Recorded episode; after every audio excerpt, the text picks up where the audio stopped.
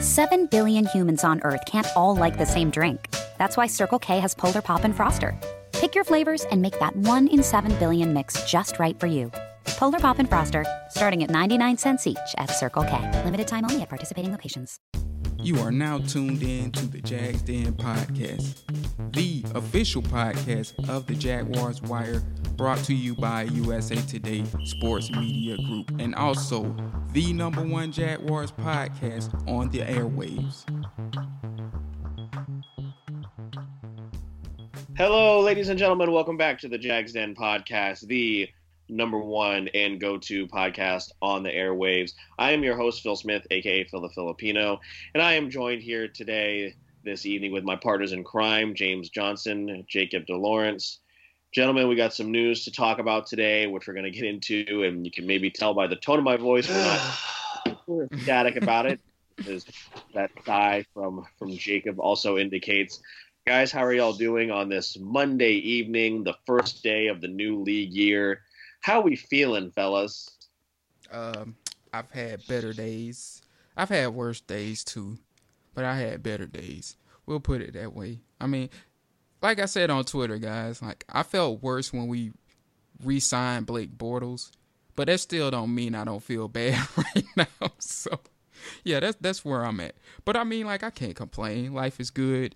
Uh, been putting up a lot of content, and I'm tired but nonetheless, we're here for the people. So uh, let's get it done. Disclaimer. I told you so. That will be a theme this episode. Moving along, I feel very poor seeing all this money that's being thrown out so far today. But other than that, I'm doing great. It's Monday. It's a Monday night here. We're working late to bring you guys fresh content. We're gonna have a good time here tonight. Well, there's no shortage of things to talk about here, guys. It was a big news day, not just here for the Jacksonville Jaguars, but around the entire league. And we are going to get into that. Before we do, of course, we want to make sure that you're checking us out on all of our handles. Of course, the Jags Den podcast, the Jaguars Wire, uh, Phil the Filipino, Sports Grind underscore Don, and underscore Jay Della. Of course, make sure you're subscribing at iTunes, Stitcher, TuneIn, iHeartRadio, Spotify. Uh, we're also been recently added to the to Deezer and Radio Public, and of course, as always, we are on the Audio Boom Network via USA Today. So we'll get all the formalities out of the way, guys, and we'll get down to the nitty gritty here. Normally, we have a quick hints that we're going to go to we, that we, we try to get out of the way, but you know what? None of that here tonight. We're just going to get right into it. The Jacksonville Jaguars, have we as as many people have been reporting for weeks now, and uh, as our uh, as my colleague Jacob here noted, as he has been trying to tell us that this was going to happen, and maybe it's his fault. If you want to go ahead and blame him, underscore J Della on Twitter. so today, the news broke. Jacksonville Jaguars and Nick Foles in principle, because of course we are in the legal tampering period of the NFL New Year, which is the stupidest terminology that I've ever heard right. in my entire life. But that's where we're yeah, at. What are you gonna do? Send the send the NFL police on us if exactly. you know? So, yeah, like legal yeah. tampering on right now, which is LeBron James wet dream uh, going on right now in the in the NFL. Um, Nick Foles has agreed to a four-year, eighty-eight million dollar deal, hundred two million dollars with incentives that will pay 50.125 million in guarantees. Um, per Sports Illustrated's Albert Breer will pay out 46.625 million in two years, and we'll talk about that here. So, gentlemen, first thoughts when you saw this news break. Whoever wants to go first, I'm still sad. Somebody just go ahead, Jacob. All right. All right. So why why you want to do this to us? Why we don't deserve a decent quarterback? Like why? Twenty what is it about twenty two mil a year? Yeah, somewhere in that ballpark. If you reach the incentives, which that'll make the deal in totality like over a hundred million, it's more so twenty five million a year annually. But we know it won't get to that point because nobody lives out the full terms of their contract. But continue, Jacob. This is true. Now that I've got my whining out the way, we're giving Nick Foles 22 million a year, give or take, for it's four years. Like there's an out after two, basically. All right, cool. Um, no, this really isn't cool because I'm really trying to understand for a team that was strapped in cap space with all those roster cuts that we made last week that freed up 25 million. And in the article I wrote, it's freeing up money to go get Nick Foles. Like there's no other way they make these moves unless they were like, oh yeah, we got Foles at the back. We just got to clear some room for him. Right. Now that creates a problem where you have a quarterback with nothing around him. And it was it's basically the same problem as last year, except last year you had a questionable quarterback with nothing around him. This year, on paper, you go Nick Foles is a Super Bowl winning quarterback, and he was a drop pass away from probably going on another deep postseason run this year. Cool, all fine and dandy.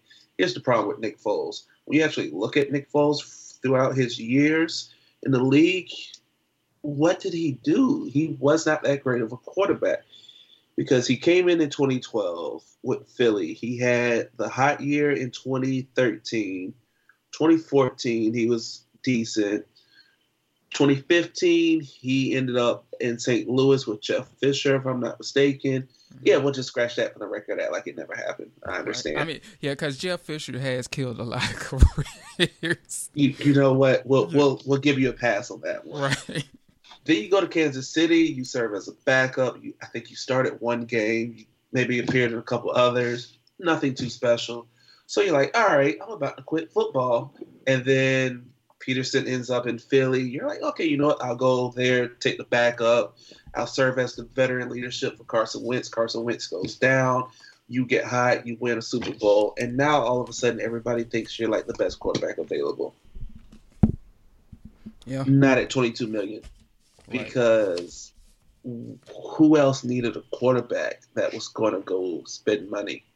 The Broncos just traded for Joe Flacco and gave up like a fourth round pick. And if we're comparing careers, Flacco's been significantly more consistent and better than Nick Foles. This is true. Unfortunately. Tyrod Taylor, I'm pretty sure, is set to be a free agent soon, if he's not already. Yeah. There's he talk of-. There's talk of Tannehill finally getting let go by the Dolphins. Now Speaking of the Dolphins, I didn't mean to cut you off, Jacob, but it's ahead. talk that he might, and I'm talking about Tyrod, may be replacing Tannehill as a bridge gap. Just wanted to put that little tidbit out there. yeah, that's going to bring me to a point I was about to come to. And then you have Josh McCown is out there. Like, you have viable options. And then there's also this quarterback. Um, he used to, you know, run the show in the Vikings until his knee got all discombobulated. Then he was with the Jets and he looked good, and you had a chance to sign him last year, but you didn't. And then the Jets traded him to New Orleans for a bowl of gumbo. Yeah, it didn't work well apparently. Yeah, and it, he looked good in New Orleans in the one game he took Brees's place. Yeah, Teddy Bridgewater. You know, Why did I think he was talking about Sam Bradford? and You then when know you said? New Orleans and the bowl of gumbo, I was like, oh yeah, yeah. Like at first, I was like, You is know he talking about Bradford? Sam Bradford ain't a bad option either because this is what I'm getting at. get eight games out of him. That's all I need. That's all I need. And he'll Just ball don't for those eight until games. Nine. Sam Bradford will give you eight games a year, but that boy will ball for those eight games a year.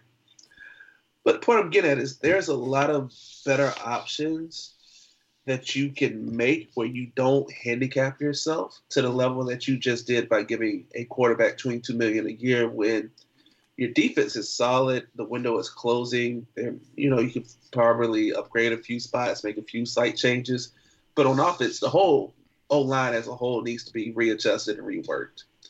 You don't know what you're going to do with your running backs. There's still talks that Fournette is on his way out via trade. Highly unlikely Yeldon comes back. Tail Light Grant is coming off of a Lisfranc injury, which you guys mentioned in the last podcast. We don't know what he's going to be because Lisfranc can either completely change who you are as a player in your career, or you come back like nothing happened. And it's Right. usually one of the first two. Right. And So uh, he's basically- a free agent too, so Yeah, he, I yeah, think he's restricted or um, exclusive rights, or is he yeah, I think- completely free? I think he like completely free. Oh, well, But I mean, yeah. it wouldn't be surprising to see like them give him like a cheap one year deal, if they like feel comfortable with the injury because that's something like John DeFilippo, you know, he had with Darren Sproles, obviously. So I wouldn't Yeah, rule him out. Uh, but the point is, your running backs are going to be completely brand new as a whole for the most part. It's safe to say. Like Fournette may stay, but if Fournette stays, and then you have a scheme problem. Fournette's never been the best back at taking a handoff from shotgun, like next to the quarterback in shotgun. For that's not necessarily Fournette's strong point. Right. Nor is catching a pitch, nor is honestly catching out the backfield that great. So you have that problem. And then if you look at the receiving corps, what was the joke we made last year? That it was like 17 deep, 20 deep if you count the tight ends, right. Yeah. It and, was and you could barely name three of them. right. Ain't nothing changed, buddy. Um, Moncrief is on his way out. Safe to say, ASJ is on his way out. Marcedes Lewis might be coming back. I mean, you got Chark, you got Lee, you got Westbrook. What else do you have? Banking a lot on those young guys that are on. Yeah. unproven. And Mark Lee, who's coming off of injury. again. So it's like you you see Jalen out here trying to get Golden Tate, which would help, but at the same point, you just gave a man twenty two million, and there was nobody bidding against you. Washington got their temporary quarterback. Tyrod pennies, is basically. for a six round pick. I think they got Case Keenum for. So yeah, that's basically somebody that wasn't going to make the roster next year. If we're going to be Right. realistic. And that's So- cheaper than, in principle, that's cheaper than not even the draft picks. I'm talking about like in terms of the price, that's cheaper than what we are paying Foles. So you have the, all these other viable options where you save money and you can get something just as good, if not better. Because, yeah, if you look at Nick Foles, he had eight comebacks, 10 game winning drives. His career numbers, let's see here. He is 26 and 18 in his career as a starter. Mm. He's thrown for 11,000 yards. He has a touchdown percentage of, mm, let's see, he's thrown for 68 touchdowns, 33 picks. Eh, mm, QB, uh, he has a quarterback rating of 89. What you want to call this? Serviceable? Right. 62% completion. Uh, Oh, 20, 22 million. Yeah, exactly. You're gonna And that's what I always stressed on, like the the past million dollars. podcasts. Yeah. Yeah, so my whole thing is you have better options. You know you have holes that you need to fill, and you also know you have a defense who was a top five defense still last year. They were just on the field forever in a day. So of course they look bad, but if you actually break everything down, you're like, oh, okay, they're still the same defense. Cheaper options. If you want to go, because now you would assume that we're ruling out getting a quarterback in the draft, but you never know Should take one late, maybe. yeah, you maybe go get Will Grier if he's there in the third or fourth round. Maybe Luck or Lock out of um, Missouri, or maybe you go get the Duke kid who everybody swears is the next Manning. That's highly unlikely. But it's just it's confusing. Is how I feel about this move. People have asked me like all basically off season since the Jag season ended. Oh, Nick Foles, Nick Foles. What do you think of Nick Foles? Why don't you want Nick Foles? I'm like because Nick Foles is going to come a with a hefty price tag. B Nick Foles has not been that great as a whole. Like he's streaky. When he's hot, I promise you, I probably wouldn't take any other quarterback other than him. But it's like mm, you got to get hot. I, I just don't trust you to get hot in Jacksonville. Can I touch on that too? Because everyone talks about like how great he's been in the postseason. We got to get to the postseason first Right. in a stacked division. Oh know, yeah, Like Right. We're not playing the New York Giants and, and well, I mean, like in in their defense, Nah, like, this the, ain't the, the- the Cowboys are pretty decent now. this ain't the AFC East. I'll say it. We're not the Patriots in the AFC East where you're guaranteed ten wins. Like Right. no, This is a young and up and coming division for sure. Like uh, it used to be at the bottom of the totem pole. Now you look at this division, the the AFC South looks like the future of football. Oh, and we thought this division was going to be trash for a while because Deshaun tore his ACL. You didn't know how he was coming back. Mariota's streaky, and you're like Andrew Luck can't even throw a Nerf ball. Like this is setting up for Jacksonville. And then this past season we happened. and Andrew Everybody, Luck was done, y'all. Yeah. Like, that's we were at that point where we thought he was done. and everybody's back like, "Hi, we're back here," and the Jags are like, "Oh crap." Speaking of Andrew Luck, just like I told y'all boys, Frank Reich, and I hate saying this because he's with the Colts now. Frank Reich is the man, point blank. Period. I mean, yeah, Andrew Luck is you know back healthy and playing well, but I told y'all this. I told y'all Frank Reich was the man, but no, nobody wanted to believe you, boy. But continue, Jacob. Continue. Yeah. So all these factors, and it's just like I know. 22 million. And then here's the biggest elephant in the room that nobody wants to address. Mm-hmm. Blake is getting cut like in the next three days. So that's what, seven mil in dead cap space this year? Yeah. Yeah. So yeah. So Yeah, man. let's just and there's I mean, all it is is them making up for a, a a horrible move they made last year, trying to patch it up with a well, potentially a even more horrible move. I mean, Yeah. that's why that's what that was the big deal with Blake Bortles getting the extension in my eyes is because I knew that if he didn't pan out, something like this was gonna follow because that's just like the mindset of, of Tom Coughlin, in my opinion, and everybody know how I feel about Tom. But you know, I ain't mean to cut you off there, Jacob. But I just knew like the moment that Blake put pen to paper on that deal last year, I knew that to get out of that hole, if he did fail, and we projected him to fail, we just said it in a roundabout way, in a professional way. If he did fail, something like this was gonna follow it because obviously, you know, with, with him coming out of the draft and whatnot, the Jaguars, you know, especially Coughlin, might not have had the mindset to trust the draft process again to get a franchise quarterback at least. Yeah, I mean, we said it when Blake signed the deal. We literally looked at his stats year by year and was like, down year, up year, down year, up year, down year, up year. And we're like, he's coming off an up year.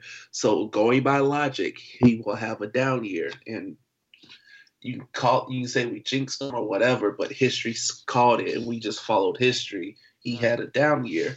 And again, you mentioned Blake. We talked about this before we went live, how essentially this is a two year deal, more or less but it's the same type of deal that we gave Blake last year in the offseason, like you just said, where, yeah, we can get out of it after like two years, but now we have dead cap. We're literally paying 30 million this year to two quarterbacks, one of which is not on the roster.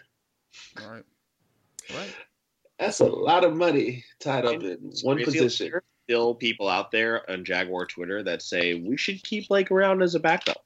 Like we should, or they were still up until maybe a few weeks ago. Still, people saying we should just stick with Blake for another year. He's not that bad. To which I respond, "Don't talk to me about football ever again." honestly, once you sign another quarterback, I didn't care if you went and signed um Tyrod, if you signed Sam Bradford and nobody else. If you brought if you brought Kaepernick in off the field and was like, eh, I think he still has it, which I've been a big supporter and belief that Kaepernick could come in and play still.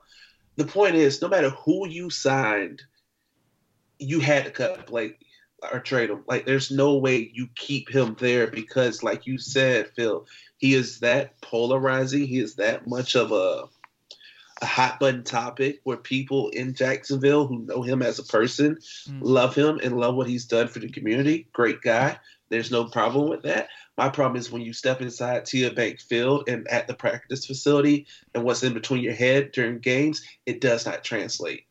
So at that point, why am I keeping you as a backup? I can go get somebody cheaper. I can go get Chad Henne again. He he mm-hmm. tends to like Jacksonville a lot. Like, let me just cut you. It helps me. It helps you. It's like ending a relationship that's dead, but nobody wants to admit that it's dead. And then finally, like somebody else comes around and you're like, yeah, now it's my time to go. It, it just has to happen. Let the man be free. Let him go back up somebody. God knows, probably knowing Blake Bortles and how life goes, he'll probably end up in New England or like the Rams or somewhere or Yeah, I, Kansas wrote, I actually wrote about that. Like New England Patriots loved or they liked Blake Bortles, uh, and to the point they liked him to the point where I remember, and I had to go dig up the tweet. Ian Rapoport was saying that Willie McGinest, who also works for NFL Network, uh, was telling him that Blake Bortles was would have been the quarterback that the Patriots would have chose uh, in 2014. I think that was 2014, Blake. Yeah, in 2014 over Jimmy Garoppolo. So, and then and you look at it from Mm. this perspective, like Bill Belichick might feel like he can, if there's any coach out there that could save Blake Bortles' career and maybe make him a starter again, that's that's the guy. If it's anybody, and it, I mean, if it's anybody I had to put money on it, it would be him. And I, and that's not to say that he can save Blake Bortles' career as a starter. I'm just saying if it is a coach out there, it's Bill Belichick that can save him. So I, I was that was one of the teams, and then I said the the Bucks again because of Bruce Arians, obviously, and uh, it was one more team that's escaping me right now. But uh, yeah, continue on, man. Um, that's about it, really. It's just, did we Whichever need a qu- area quarterback? Yes. specials is where he'll go. So Oh, of oh, no, course, wait, he Phil had to- to put in the the bar joke. he Of has to play course. for a team that is close to a beach. So that is San Diego, Tampa, Miami. San Diego. San Yeah. Diego. Yeah, I mean, well, yeah, I see what he's saying. San Diego isn't there anymore. It's the Los Oh, Angeles. Chargers. Yeah. Oh, oh, No. He's gonna go play Um, in, uh, AAFL or whatever. Yes, Yeah. he's going to go join the San Diego fleet. He'll be the MVP, like you said. He yeah, that see, lined Jacob up. knew what he was talking about. He was talking about the fleet. See there, Phil, mind your own business. I was just. You know what? I'm not here to be attacked. All okay. You know what? We just signed Nick Foles. Be angry at the team. Right. Right, which which I guess I should spend my take on a little bit, even though you know I chimed in here and there on on when Jacob was talking. But first, it's two things I took from that from what both of y'all were saying. When even when Phil chimed in, that probably you know alluded to this this point where, of course, like I said, uh, when they when they signed Blake Bortles last year to the extension, of course that had something to do with it too because to get themselves out of that hole you know i felt like they would do something like that so that's part of it but another thing a move like this says that i believe that they they and and it was an indication that they believe this in the in the regular season they believe that the injuries they had in the in the regular season had a lot to do with their failures and now they they they probably feel like you know adding Foles into the mix with everybody healthy. And I'm not saying this is right because it isn't. I disagree with this, but adding Foles into that mix will probably help them when they're 100% healthy. They'll be getting guys like you know Norwell back, Cam Robinson back, so the offensive line will be healthier. And that's how they they're probably looking at it. And another thing to take into account here is like from listening to all of the what what few times you know we've heard Tom Coughlin and Dave Caldwell and Marrone speak. Well, Marrone's kind of been out there this offseason talking, but the you know Tom Coughlin's kind of been hiding, and it's you know like that's another story for another time. But this is Mister, you know he's supposed to be no disrespect to him, but he's supposed to be the boss and the leader of this front office. But when it comes time to explain these failures, he's nowhere to be found. You know, like and I I've never liked that. You know, and the media the media has been looking for him. People the fans want to hear. You know, they deserve to know like what happened. We want an explanation. When you look at the Giants after their season, not too soon after their season, you know what Dave Gettleman was doing? He was out there having a press conference, at least explaining to the best of his knowledge what happened in the season. Of course, he can't tell them what they're going to do in the off season and, you know, give them, you know, a, a, a outline of the, what they're going to do in the draft. But he was out there explaining it to the best that he could.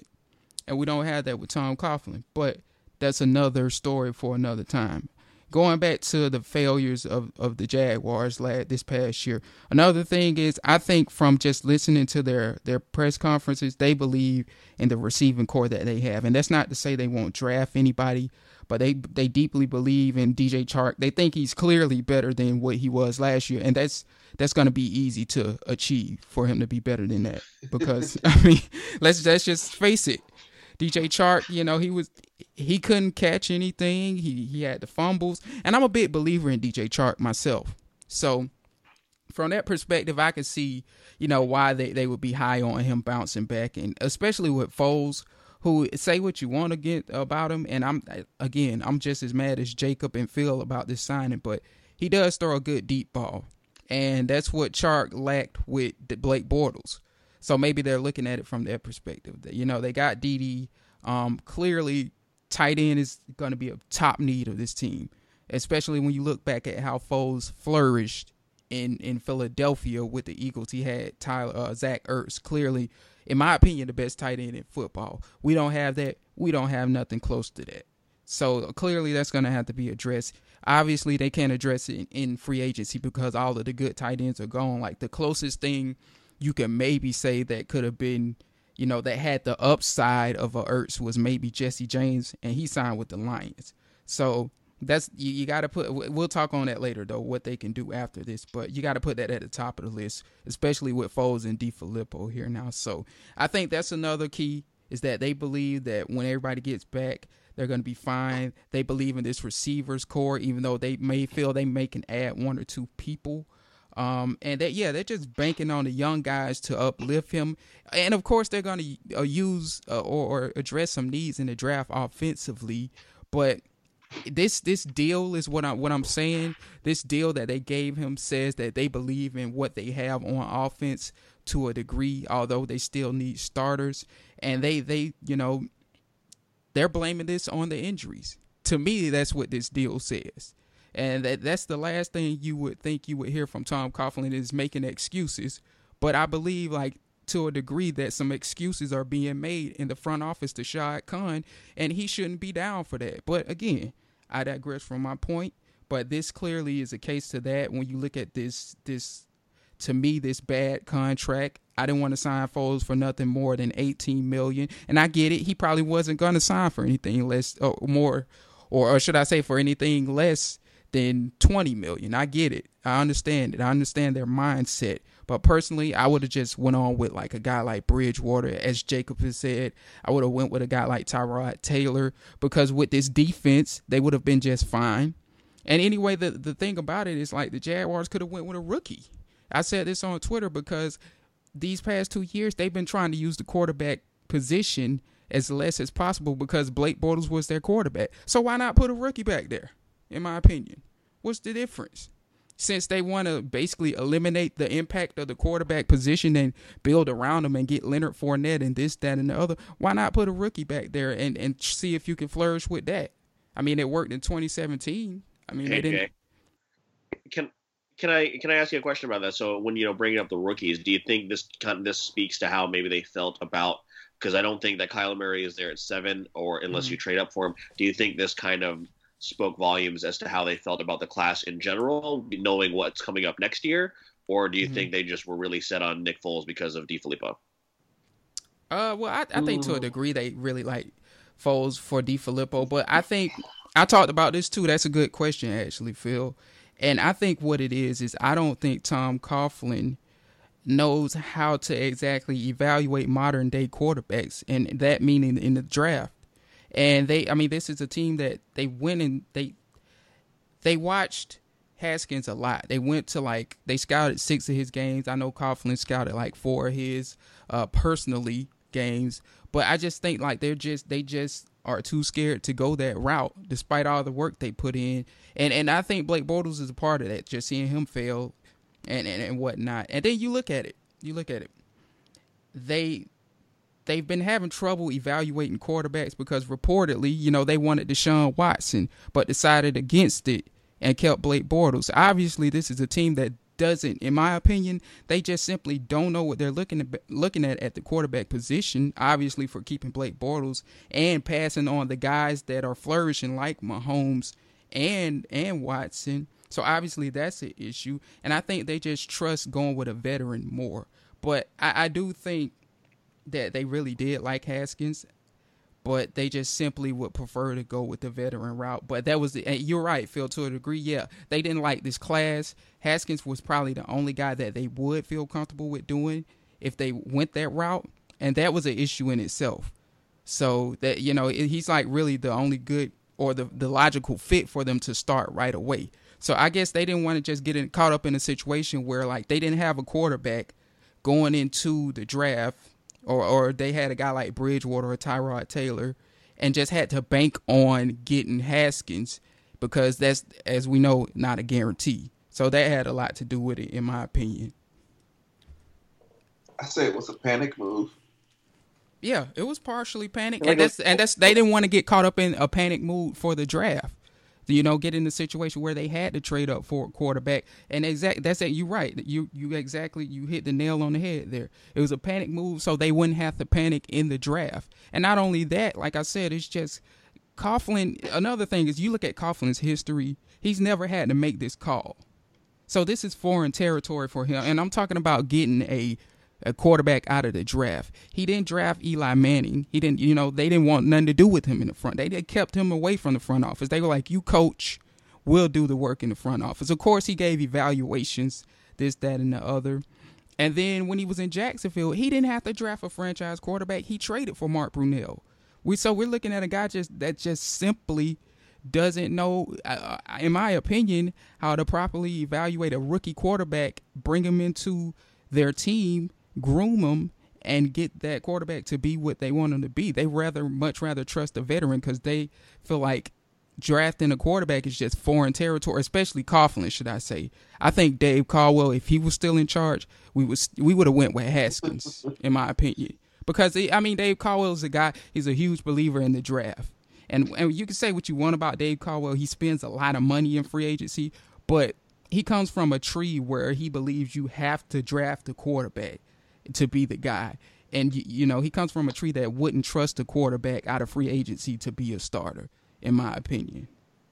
That's fair, but I'm saying it's a panic move, and I'm not even thinking in terms of just the draft and the questionable quarterback class that this is. I see it as a panic move in the sense of one, we made a mistake last year with Blake.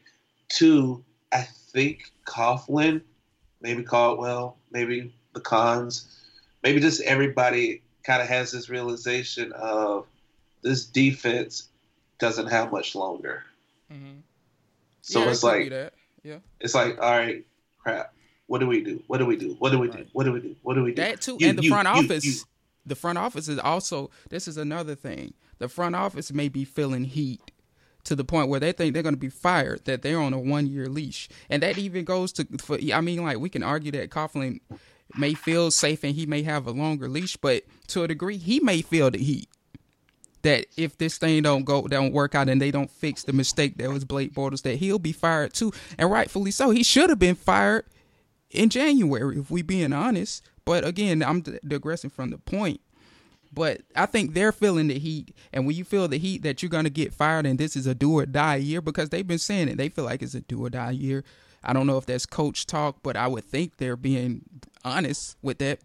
You make moves like this when you feeling the heat and you're in the hot seat, and uh, especially, I mean, you can't really say Doug Marrone is is the guy that makes the moves because he's he obviously doesn't have anything to do with who they bring in. That's all on Coughlin and Caldwell. But yeah, Coughlin and Caldwell are feeling the heat because Caldwell know he should have been fired.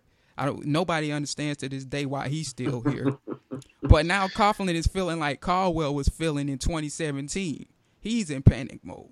So now we got a whole front office that's just, you know, not only do they know how to make evals on quarterbacks from the draft, they're also feeling the heat that they could be fired, and that's how you get a move like this. That's exactly yeah. how you get in a situation like this.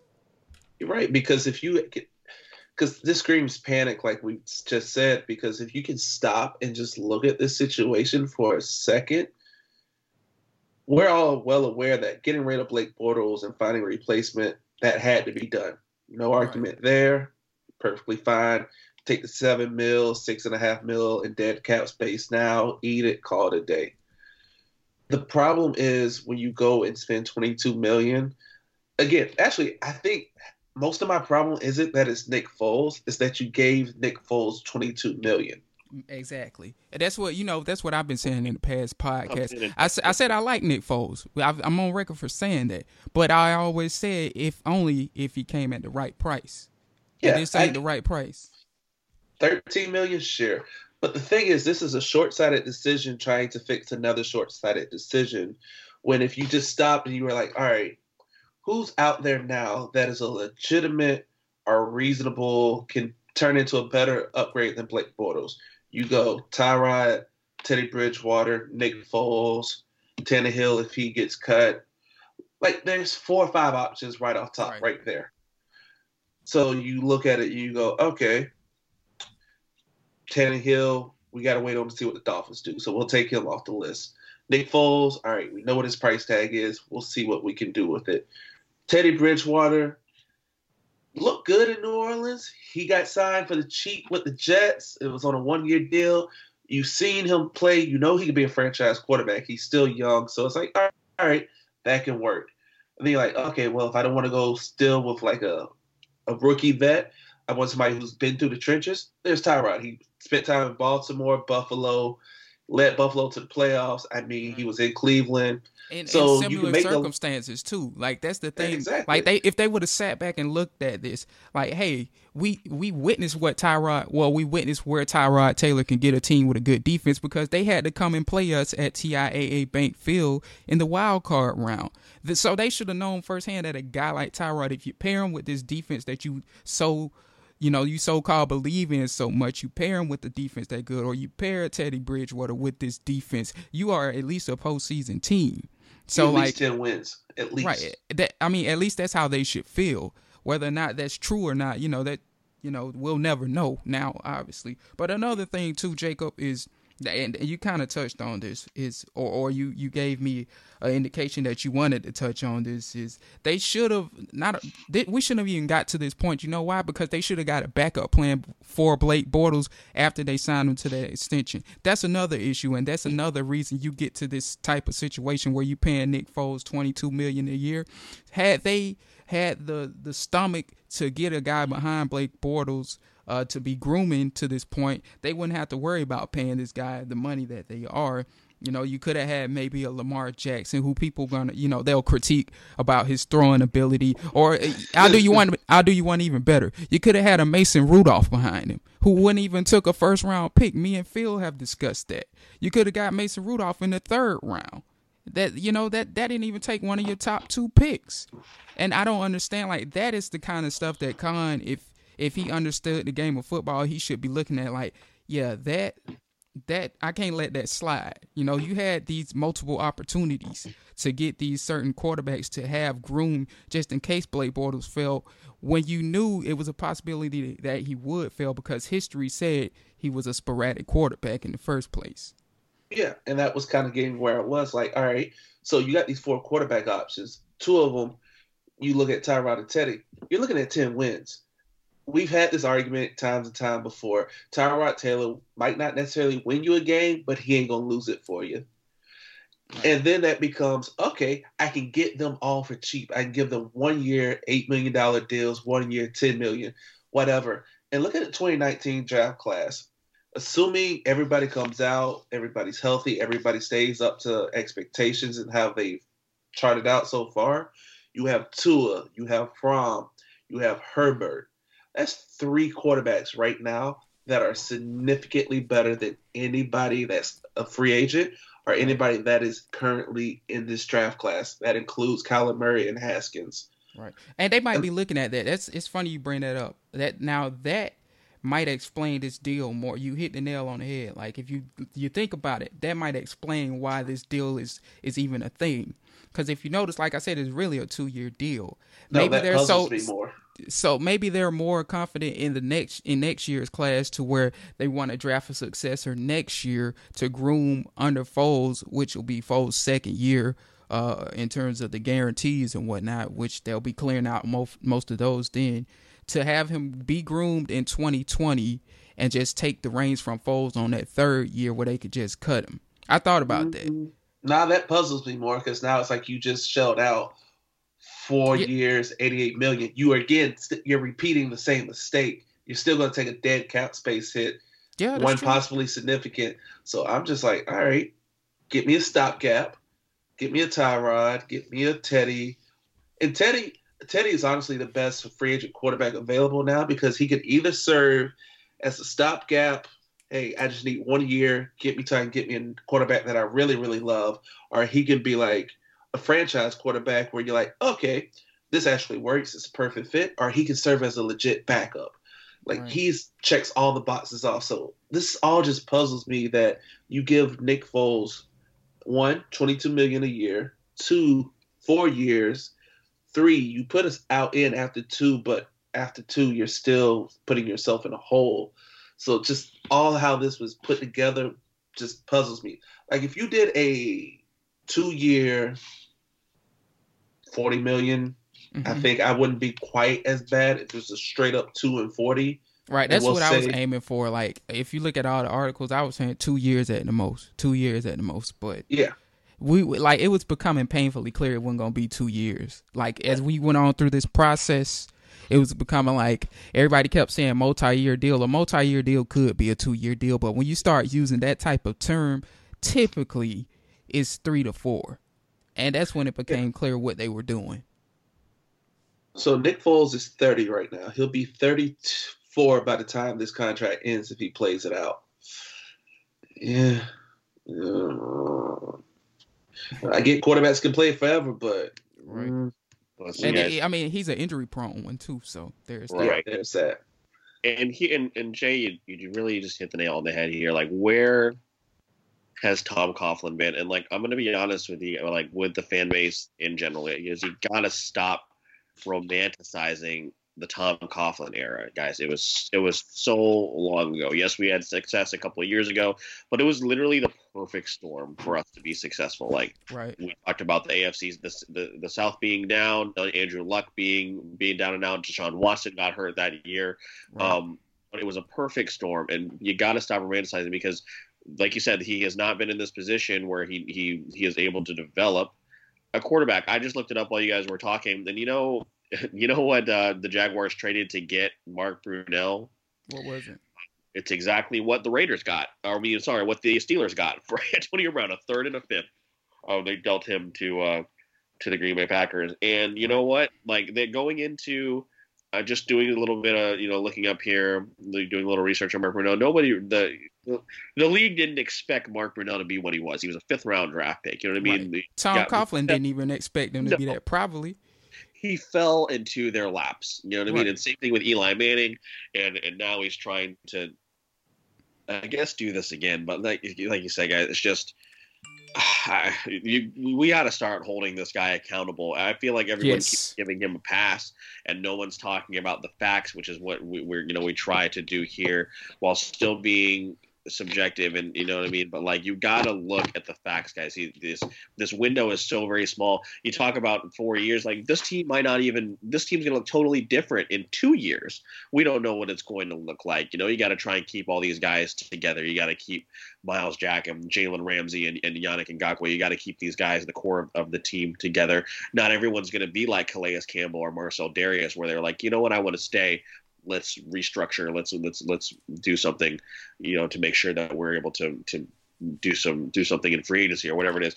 Like no one is. We're we're just not looking at the the what what appears to us like the three of us is seems to be like right in front of us. I don't understand why it's it seems so difficult for them to just do the simplest Mhm. of things. And a lot of people that I've to, I've talked to a lot of people. I've, I talked to our buddy Gage, I talked to Eric about it.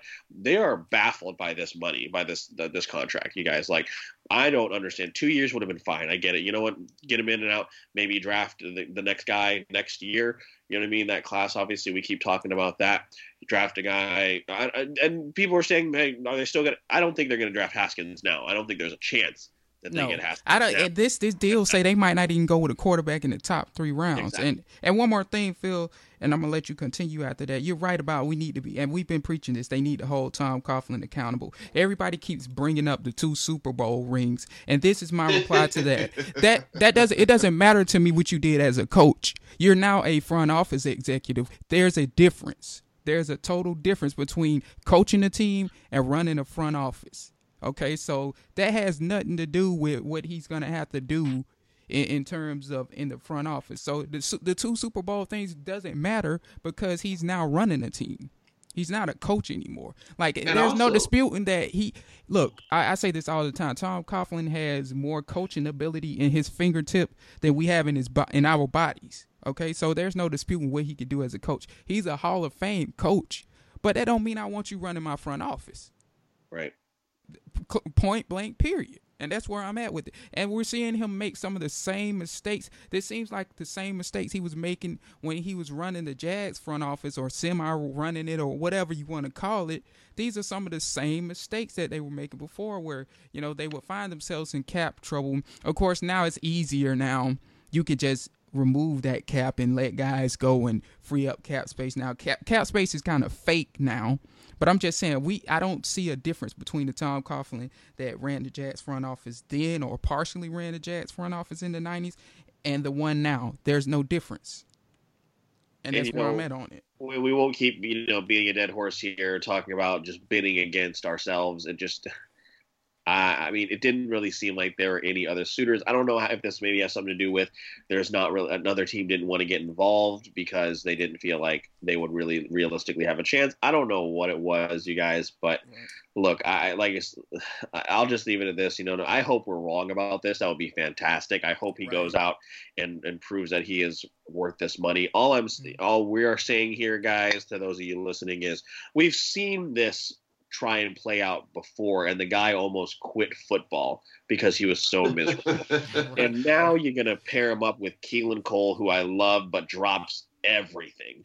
Uh, and and then Marquise Lee coming back from injury, and then a bunch of unproven young guys. And you're gonna throw him out there with a Leonard Fournette that may not even want to be here, like and that's what you're gonna bank on. You know what I mean? Like, and we're gonna waste the final years of of, of, of a Calais Campbell and a Jalen Ramsey, and we're gonna and we have all these guys on this this amazing defense that you might be blowing it. And you know, and, and I hope that in a few in, in four years when we're looking back at this at this deal, we're not like we're, we're I hope that we're saying, man, we were wrong about that. Right. Look what I'll Nick gladly say I was wrong. I- I Heck, would- I, mean, I'd be out there dancing on the field if we win a Super Bowl with Foles. I don't. I'm That's- not rooting against him. None of us rooting against the man. No, definitely. Right. There were points during the during the 2017 season. I was like, oh my god, Blake Bortles has played himself into being the future of this team. Like that he was doing. Yeah, yeah. It's like I God, I remember never got to that point, but yeah. I, I I was at that when he had that three game run, and then Me in the, I was like, I was like, oh, I mean, sorry. I mean, I was like, Yes. I was like, oh my god. He did it. I mean, I won't say I was like sold on him, but I was like, okay, this guy might be turning the corner. Yeah, I'm like, I'm with you to a degree, Phil. might on have, that. but yeah.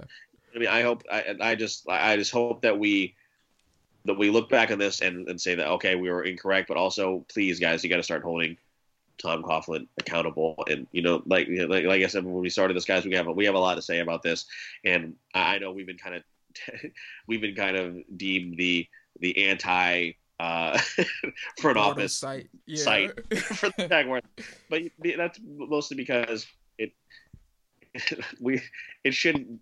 They just keep doing things that just make so frustrated and, and this Right. head scratching decisions, and we just want you guys to also hold hold them accountable, so that way, hopefully things progress in the future because they'll you know they they hear they hear you guys they really do they hear the fan base and what co- and, and bottom you know hopefully Shad Khan hears us and more specifically Tony Khan who is really very involved with the fan base you know what I mean so hopefully something comes of this but that's what we you know, those are our those are our short thoughts you know uh, right, right. version of what we feel Sorry, y'all. I didn't mean to go on a rant, but you know. What? so just to move on and, and continue here because this is obviously going to be very free agent heavy. So going forward, I, I don't even know. I mean, Jacob, you and I were talking about this. Like, what can they do now, money wise? Because they freed up all this cash um, after releasing, you know, all the releases uh, that they, they. It was like it was like Black Monday in the WWE. You know what I mean? Like a whole bunch of people all of a sudden got Right. there. We you you know the best with your future endeavors uh, paperwork they got it here in the last few days. So what can they realistically do now? I mean, how much even money do they still have left to play with, or, or was, or are we just going to be pretty much getting a whole bunch of low level signings from here on here on out to fill out the roster? Um, I kind of wish football had the mid-level exception like the NBA does, because then you know I could probably live with Foles deal a little bit more because they can get some quality vets for the cheap. But I don't think there's going to be that much cap space.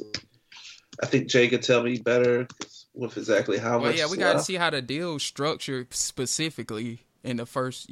I mean, yeah, we know he's getting like, what was it, 40, 46 million in the first two years.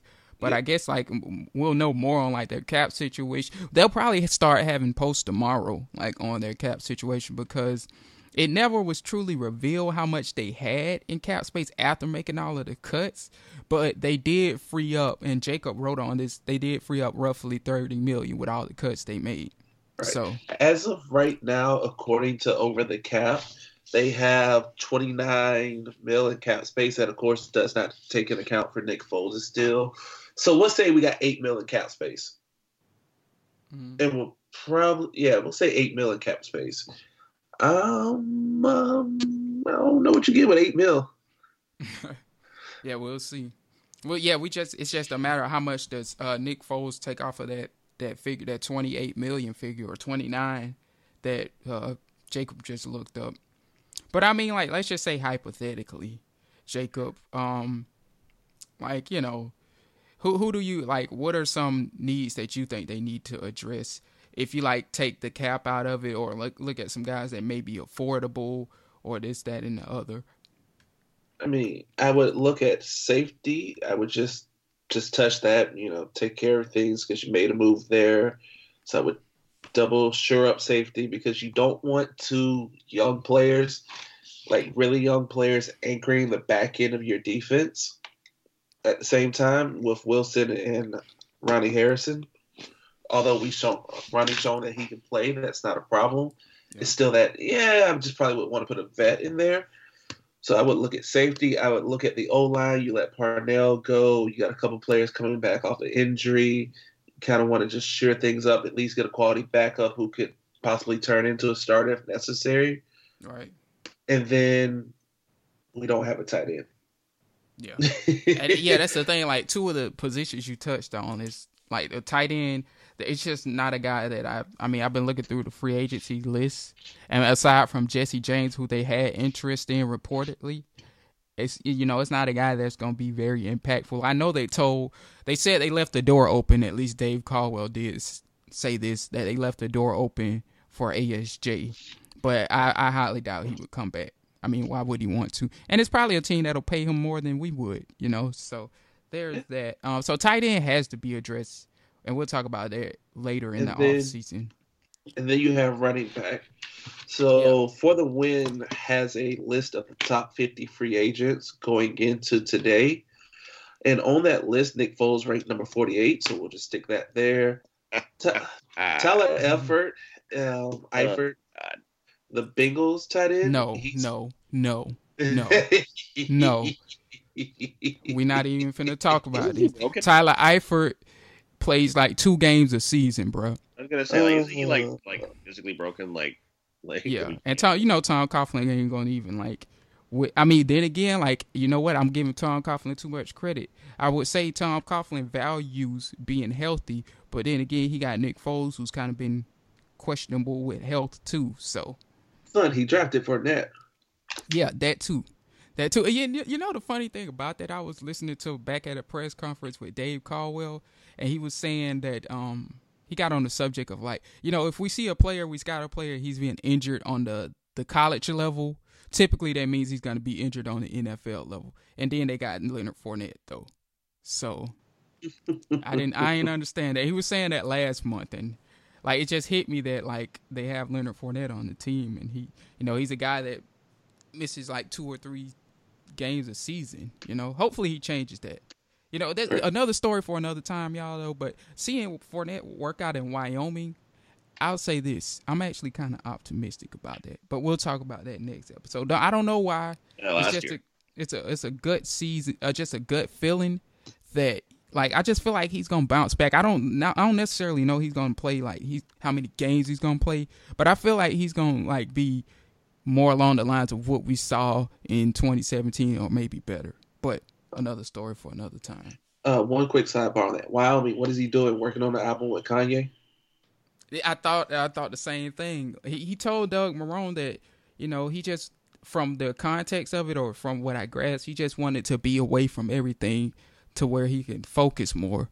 And I mean, the Wyoming will give you all the focus you want. You know, he I don't know if y'all seen the videos, but he's been working out at the University of Wyoming. You know, at the Cowboys facility uh, over there where Tashaun Gipson used to go to school, if I'm not mistaken, and okay. some other guys. Yeah, so and didn't Josh Allen go there? Wasn't it? Um, yeah. Yeah, so yeah, he's out there in the boondocks working out. I mean, I mean, like, look, man, like we can't. That's a good thing, you know. He he's not, you know, slacking off at least. You know, in Wyoming, there's nothing to do but work out. You know what I'm saying? Yeah, so Josh Allen went to Wyoming. All right, fair enough. So we'll just we'll come back to that next episode. Right. But looking at this, State or, or something like that. Did you go to Wyoming? Was it Wyoming? Who that? Who? Josh Allen? He went to Wyoming. yeah, he went to Yeah. Wyoming. I just googled It's it. all one big state up there, honestly. Like, on, there's not. So Oh, it's number Witsec Military and Farmers. Like that's it. That's the only reason you're out there. You're in Witsec, you're in the military, or your family's been farmers that have just been there forever. But looking at this list of top 50, we said we need a tight end, probably need some O line. And then you also have, speaking of Fournette, running backs because no way Yeldon, Fournette, and Grant all come back. No way two of those three come back. I honestly expect all three to be gone, to be honest. I see Fournette getting traded on draft day. So looking at that, you have Jay Ajayi, you have Tevin Coleman from the Falcons. Le'Veon Bell is out there.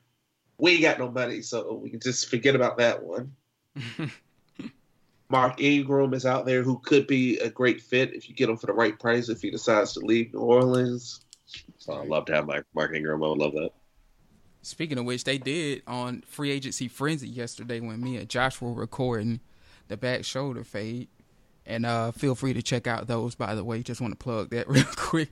But anyway, when we were watching it on free agency frenzy, uh, Ian Rapoport and Mike Garafolo did mention AP as a um, guy for the Jags. Like, I don't know if they were saying like he's been getting some interest from the Jags or like they were just, you know, spitballing and saying, hey, you know, AP could be a guy for the Jags. But it makes sense because, you know, AP is one of, he's up there in age. He probably won't ask for a lot of money. But at the same time, like, clearly, like, one of the things they're looking at this year is getting leaders into the locker room, clearly. With Foles, as much as we hate the contract, they want, they, you know, part of it is they want leadership. And, you know, we, we look at what Leonard Fournette, winners. We guys that want to win. Right, right. But you look at Leonard Fournette and his his issues off the field last year, and his issues with the front office, should I say? You know, maybe they, you know, AP would make sense in terms of bringing in a guy that can be that veteran guy to show him the way as a leader. But I'm just, you know, just throwing that out there that I saw that on free agency frenzy. So So looking at this list again on for the win of who would be cheap or affordable to get, Jay Ajayi you might be able to get for a decent price. DJ Fluker on the O line. Uh, Adam Humphries' name keep him keep him brought up. But yeah, Adam Humphries gonna want some money though, some bread, especially at receiver. I mean, they might you, you, you make a good point. He, they may can give him on a one year deal, but I don't Yeah. know. I think he's gonna want to break the bank for a multi year deal. Personally, Let's see who else is on here. Got a bunch of DBs, Trey Flowers. Hmm. Ja'Wuan James is one, but that's when that's before they spent all this money on Foles. I mean, because Ja'Wuan James is arguably, you probably could say the best offensive tackle on the market. So and he's young, so you Trent pretty. I think you can rule him out. Trent Brown actually signed though with the Raiders. Yeah, well, The that one. highest, I think he's like the highest paid offensive tackle now. As a matter of fact, yeah. And I won't, you know what? I won't laugh at it because Trent Brown went to my high school. Uh, and shout outs to the two two nine. We make it history in Albany, so like, I was actually happy to see that. Uh, yep, I just see that. Four years, 66 mil, 37 guaranteed. All right. Highest paid O line in NFL history. Get He your money, made it out black man. money. Yep, he made it. Um, like, there's some pieces out there, but it's really can you afford it? Can you get them on a one year deal? Right. Can who else do you have to cut that you can free up space? So it's gonna be interesting. You kind of put yourself in a pigeonhole, and hopefully you have a plan before you put yourself in a hole. Right.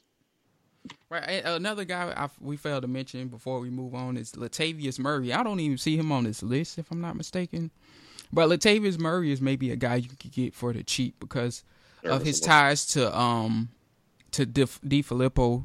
I think he was with the Vikings last year, if I'm not mistaken. And also, you know, Latavius is a Florida native, so you know he may be willing to take less to come back home and be close to Orlando, which is I'm assuming I think that's his home So you you know he's a guy you could maybe get on a one year deal, and he's actually like you know in my opinion he's he's a serviceable backup too, especially you know like I said, granted Fournette's injury history. So don't be surprised if we we hear his name. Yeah.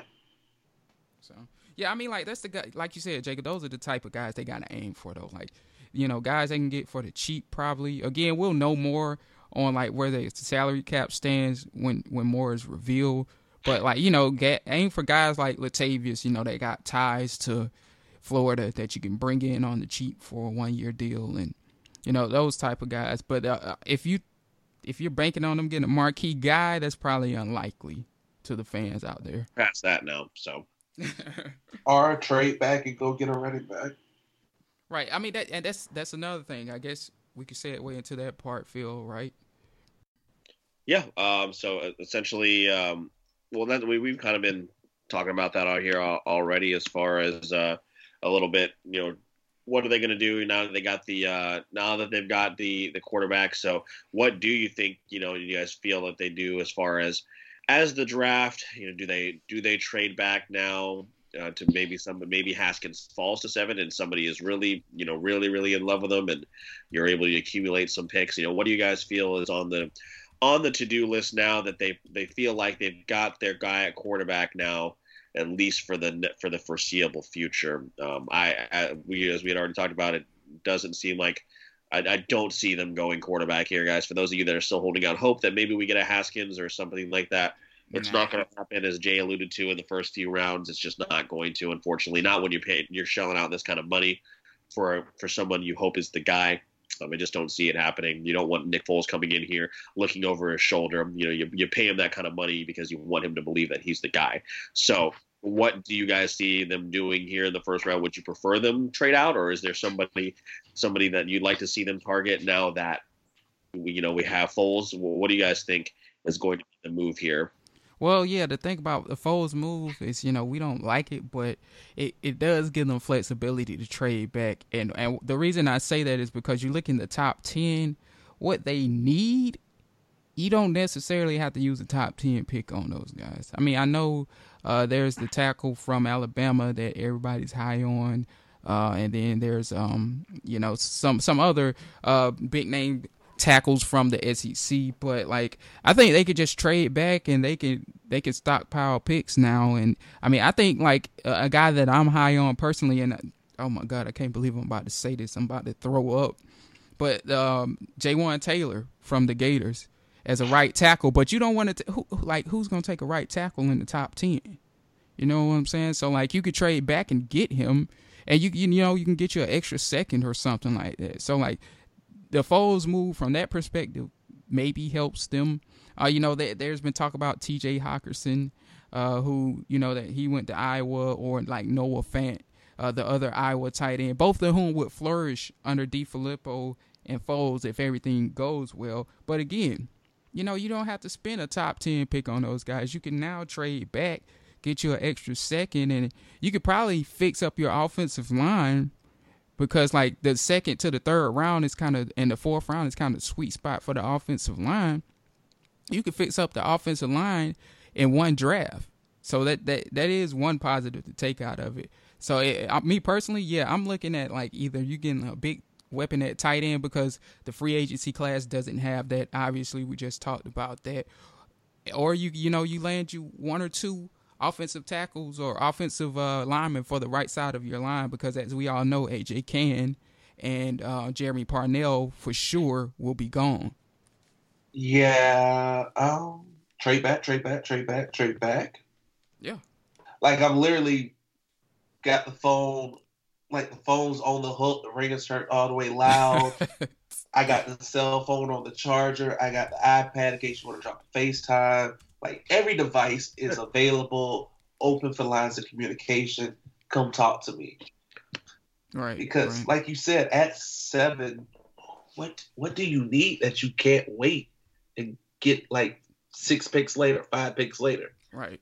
Unless you want to just like get a you know a, a defensive lineman, which would make that would just oh my god, people would be jumping off the top of TIAA Bank Field if they took another defensive lineman. But if you want to like shore up the defensive line because you're not comfortable with your depth, maybe you stay there and take a defensive lineman if a guy falls to you.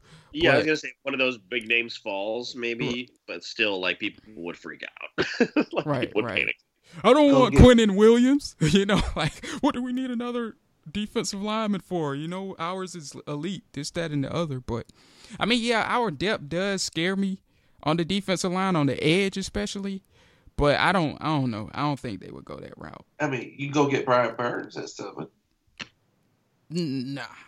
I like I like Burns, but nah, nah. Gee, I mean, even if you're gonna do that, you can still trade back and get him. In my opinion. That's kind of the point I'm making. Right, like, right, yeah, yeah. Okay. You you can trade back for anything. Honestly, I see this pick as being one of those. They're gonna grab somebody, and we're all gonna sit there and go, "What did we just see?"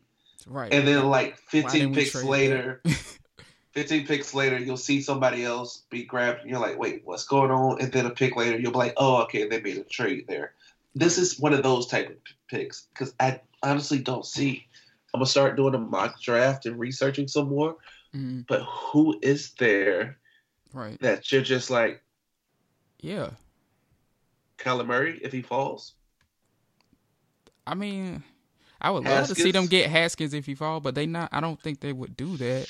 But I mean, like I'm looking at it right now, like you know, Cody Ford, offensive tackle from Oklahoma, a guy that I feel like you can get back at like 15. You know what I'm saying? Like that's one of the guys that's been highly tapped to us. Uh, let's see, it was another one that I saw in terms of the offensive line that they can go back and get. Um, uh, J- I already said Jawaan Taylor. Uh, I keep the guy from Alabama keeps escaping me. The offensive tackle from Alabama. What's his name? But him, even him, I think you can go back to ten and get him if you want to do that. You know, so And you never know. I guess. Uh, sorry, Jay. I mean yeah, you good, you good. You never know. You know what happened. A lot of stuff happens at these pro days. You know, one of one of these whatever the third quarterback is, all of a sudden somebody feels like they have to go get him. You know what I mean? All of a sudden you're sitting there at seven. Hey, your guy is here. You know, do what do you what do you guys want to do? You know, someone pick up the phone, and uh, you know, let's let's talk. So, I, you know, you definitely think that trading back has to be the hopefully is is the is the goal. You're not going to go quarterback. Right. Right. Yeah, they definitely can like, you know, looking at it that uh, the team like the the Dolphins who clearly, I mean, we already talked about it. They're looking for a stopgap potentially in, in Tyrod Taylor, you know. Dolphins might call you be like, "Hey guys, you know, let's work something out." Presents a great opportunity to get a lot of picks. Which I mean that that could be the key to fixing the Jags offense because we've said they have so many needs. Maybe they could just trade back and stockpile on offensive picks in the front part of the draft, and you know maybe it works out from that perspective. But only time will tell. Yeah, it's not a bad option. My bad. I had to step away for a second. Um, yeah, but uh, you know, like you said, time will time will tell. I just hope we don't come up, we don't come away from the draft with another head scratching decision, which seems to have been you know the norm around here as of late. But Big time Look, I- we'll have uh, we will have plenty to talk about, and if day one is any indication, then the rest of the off season is going to be quite quite eventful. So you know, we uh, to, to, to summarize, we got the quarterback. Hopefully, we seem we the consensus here at the Jaguars wire obviously is a little apprehensive. Uh, again, we hope that we are wrong about that, but. Um, as far as free agency goes, guys, don't expect a whole lot of news as far as big names. A lot more guys um, that probably have something they feel like they need to prove. You know what I mean? Coming here on short-term, lower money deals, and then as far as the draft, hey, look, the ball's kind of in their court. Really, at this point, they sit in an awkward position where yeah, I really think what it's going to come down to is is somebody going to trade up to get ahead of New York to get Haskins, or is, or is New York going to just pass on him altogether at six? I think that's if, if that happens, then I think you're going to see a lot of a lot of movement. So that's what we we need to keep our our eyes on. So, but hey, guys, look, like you said, we're going to have a plenty to talk about this off season. I know we have a whole bunch of stuff coming down the pipeline for y'all. Jay, Jacob, tell everybody what you guys are working on inside and outside of the Jaguars wire. Let us know what's going on, and then we will wrap this thing up. Yeah, I'm. Of course, I'm gonna have more on Nick Foles and uh, I guess some pros and cons to taking them, some pros and cons to the deal, why they took him according to Mike Garafolo. That's one of the articles I got um, coming up next. For those who haven't already seen the video, uh, gonna be doing a uh, another podcast Sunday, the, the back shoulder fade, as I told y'all, working on that. So talking some general NFL and um, just a lot of content that free agency is uh, presenting me pretty much. Um, yeah, basically, I'm going to start doing a couple mock drafts and just commenting on free agency news. I'm sure there'll be some more Nick Foles stuff to report that'll trickle out over the next couple days. And outside of the Jaguars wire, I'm just um, putting together some interviews that are really going to be good. Um, wow, that was a horrible plug for myself. Like, my God. Like, we're just, you know what? Leave it in. Leave it in. I deserve that. Just, just leave it in. See, just, just leave it in. Wow. Anyways, putting together some great content for Still Crew, including some interesting interviews, which I think people will get a joy out of, and also a couple more um, first 48s. I think I got one on the baby coming, which, yeah. Oh, nice. Like, who? What? Huh? Yeah. This is a grown man? Like, but yeah. I actually so, like that guy's music. I ain't gonna lie. oh, it, it's some pretty sophisticated ignorance that I've come to enjoy. But uh, yeah, hey, bro, the only the only thing in terms of content that I'm trying to if you if you interview Meg the Stallion, that's all I'm trying to hear. Anything else you can keep, you can keep it. We ain't trying to hear that. All right. It's coming at some point. it is in the pipeline. All right. But uh, yeah, that's basically just what I'm working on right now. And of course, I got AU basketball starting, so there's my life, and that's pretty much it. And oh, also I'm giving Phil like free jokes for his comedy shows, which we really need to stick in at the start of like our episode so everybody can see it. But yeah. yeah, man. Well, well, you know, as they talked about, you know, a lot of stuff going on. And and Jacob, really quick, did just want to, uh, you know, just commend you for your work on that. I didn't get to read, I haven't read the whole thing yet, but your work with Roy Wood Jr. was was awesome, man. So keep up that good work. Definitely want to shout you out for for that. So, um, but yeah, man. Absolutely. As far as me, I got a couple shows Appreciate here. It. Yeah, man, absolutely. So um, I just want to, uh, I got a couple shows here at the end of the month here at the Jacksonville Comedy Zone in Mandarin on the on consecutive nights, 26th and the 27th. Those are Wednesday and Thursday nights. Um, we'll have another show down at the Tiki uh, Tiki Rec Tiki Lounge down at Jax Beach. Um, I'll be in Daytona later this week. Um, I really should know the name of the comedy club, but uh, uh you know what? I'll put that on here. Uh, oh, wow, wow. Figure that out as like. Uh, but yeah, and then of course is the Wait for It podcast. Eric and I are gearing up for for a new series um, talking about a, a, a, little debate about a couple of different um, musicals in Hamilton, Dear Evan Hansen, as well as The Greatest Showman, but a whole bunch of other stuff coming up as far as anime reviews, movie reviews. Our Captain Marvel review is up right now. For those of you who have not seen it, it is to give you a little preview. It's fantastic. My daughter loved it. Um, so yeah, so that's uh, just pretty much what what I've got going on. And then Jay and I talked about a new series we want to talk about maybe weekly. We're going to discuss a prospect that maybe the Jaguars will be targeting in the first round. He and I will hopefully get to talk about that very, very soon. And, uh, but yeah, guys, hey, once again, thank you for all of the support. We we really appreciate it. Make sure you're following us at the Jaguars Wire, Phil the Filipino, Sports Grind underscore Don underscore J Della, and of course the Jags Den podcast itself. We would love to hear what you guys think about the Nick Foles deal. We've always always had some very colorful comments in our in our Facebook section and on our for sure. So we would love to hear what you guys think about. It. Are you guys pro or or against this Nick Foles deal? We would love to hear from you. But hey, thank you guys so much for tuning in. We appreciate it. We'll see you next time. Make sure you tune in for all the up to date Jacksonville Jaguars news at the Jaguars Wire. You guys stay safe and go Jags. Uh, Shaq wasn't down. nice.